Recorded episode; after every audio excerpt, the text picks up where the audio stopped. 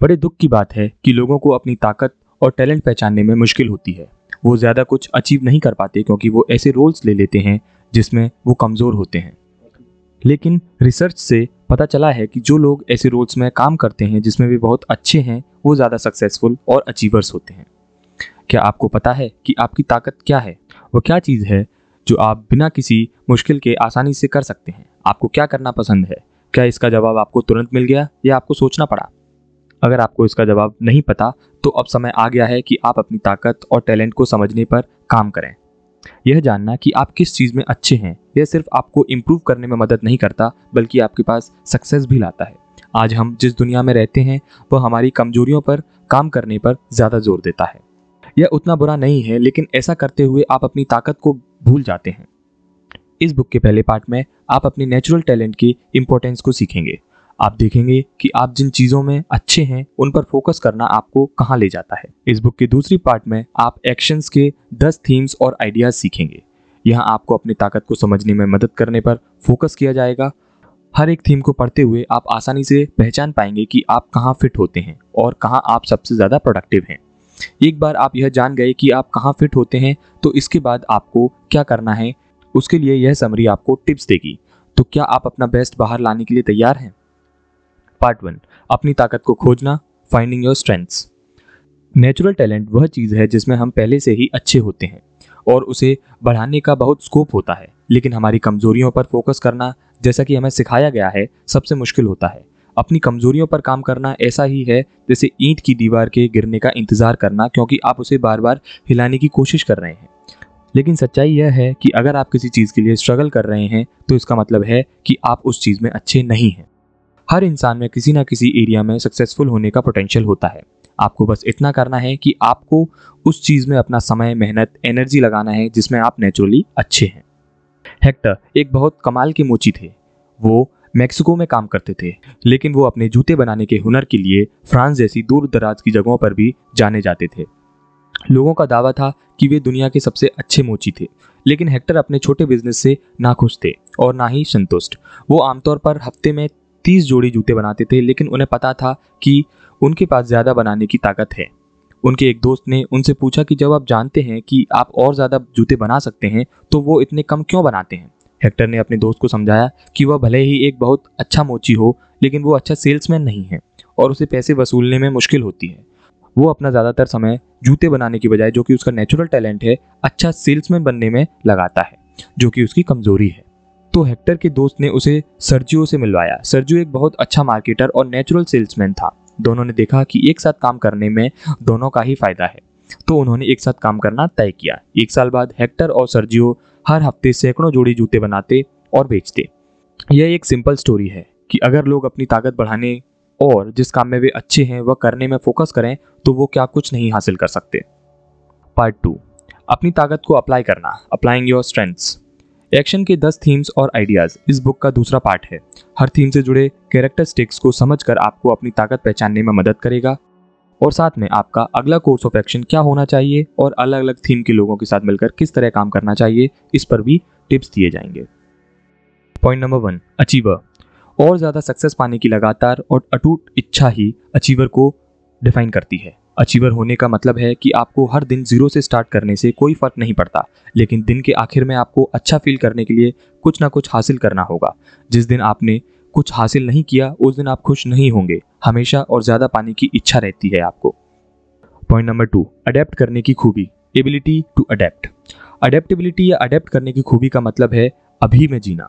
Adaptable लोगों के लिए फ्यूचर वो जगह है जो ऐसी चीज़ों से बना होता है जो हम अभी करते हैं। अडेप्टेबल होना आपको प्रेशर में भी इफेक्टिवली रिस्पॉन्ड करने में मदद करता है।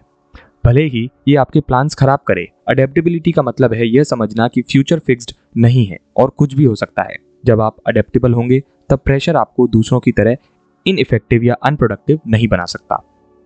Point number three analytical analytical इंसान के तौर पर आपको किसी भी दावे को सच मानने के लिए प्रूफ की ज़रूरत होती है। आप किसी भी आइडिया के एक एक करके सभी लेयर्स को देखते हैं। दूसरे शब्दों में, आप यह जानना चाहते हैं कि वह आइडिया सच में उतना अच्छा है इफ़ेक्टिव है या नहीं है, जितना वह सुनने में लग रहा है। पॉइंट नंबर फोर भरोसा, यानी कि बिलीफ भरोसा करने वाले लोगों के कुछ वैल्यूज़ होते हैं, जो आसानी से नहीं बदले जा सकते। भरोसा लोगों को खुद में और दूसरों में ज़िम्मेदारी और अच्छी सोच की कदर करना सिखाता है। ये एक इंसान की ज़िंदगी को पर्पस और संतुष्टि देता है। जब आप भरोसा करते हैं तो आप जो चाहते हैं, उसके बीच में कुछ भी नहीं आ सकता। जो आप कर रहे हैं, वो आपके लिए ज़रूरी हो जाता है।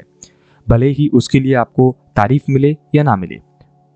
पॉइंट नंबर फाइव कमांड यानी कि आदेश। कमांड मतलब कंट्रोल लेना होता है। जब दूसरे मुश्किल चैलेंज लेने से डरते हैं, तब वह इंसान जिसमें कमांड होता है, वह बिना डरे इसमें कूद पड़ता है। भले ही सच बोलना मुश्किल हो, लेकिन आप फिर भी सच बोलने के लिए मजबूर हो जाएँगे। सामने से सवाल जवाब आपको डराता नहीं है। क्योंकि आप जानते हैं कि प्रॉब्लम सॉल्व करने के लिए यह पहला कदम है। पॉइंट नंबर सिक्स कंसिस्टेंसी इस थीम के लोगों के लिए बैलेंस बनाए रखना बहुत ज़रूरी होता है। कंसिस्टेंसी का मतलब है सभी के साथ बिना उसका स्टेटस देखे एक जैसा व्यवहार करना। इसमें आपको यह पसंद नहीं होता जब लोगों के बैकग्राउंड या जान पहचान की कमी के कारण उनके साथ खराब व्यवहार किया जाता है। Point number seven developer developer theme के इंसान होने के कारण आप दूसरों में पोटेंशियल आसानी से देख सकते हैं। आपको लगता है कि सभी में पावर होती है और आप उन्हें वह पावर ढूंढकर कामयाब होने में मदद करना चाहते हैं। आप ऐसे इंटरेस्टिंग और चैलेंजिंग आइडियाज़ खोजते हैं जो उनकी ग्रोथ में मदद कर सकते हैं, दूसरों को कामयाब होता हुआ देखकर आपको खुशी मिलती है।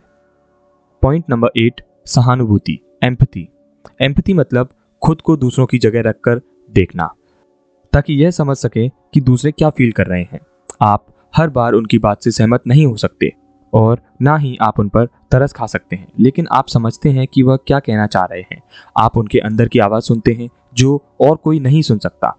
आप हमेशा जानते हैं कि आपको क्या और कैसे कहना है, ताकि वो खुलकर आपसे अपने मन की बात कह सकें। इसलिए लोग आपसे कुछ भी कहने के लिए सेफ़ फील करते हैं।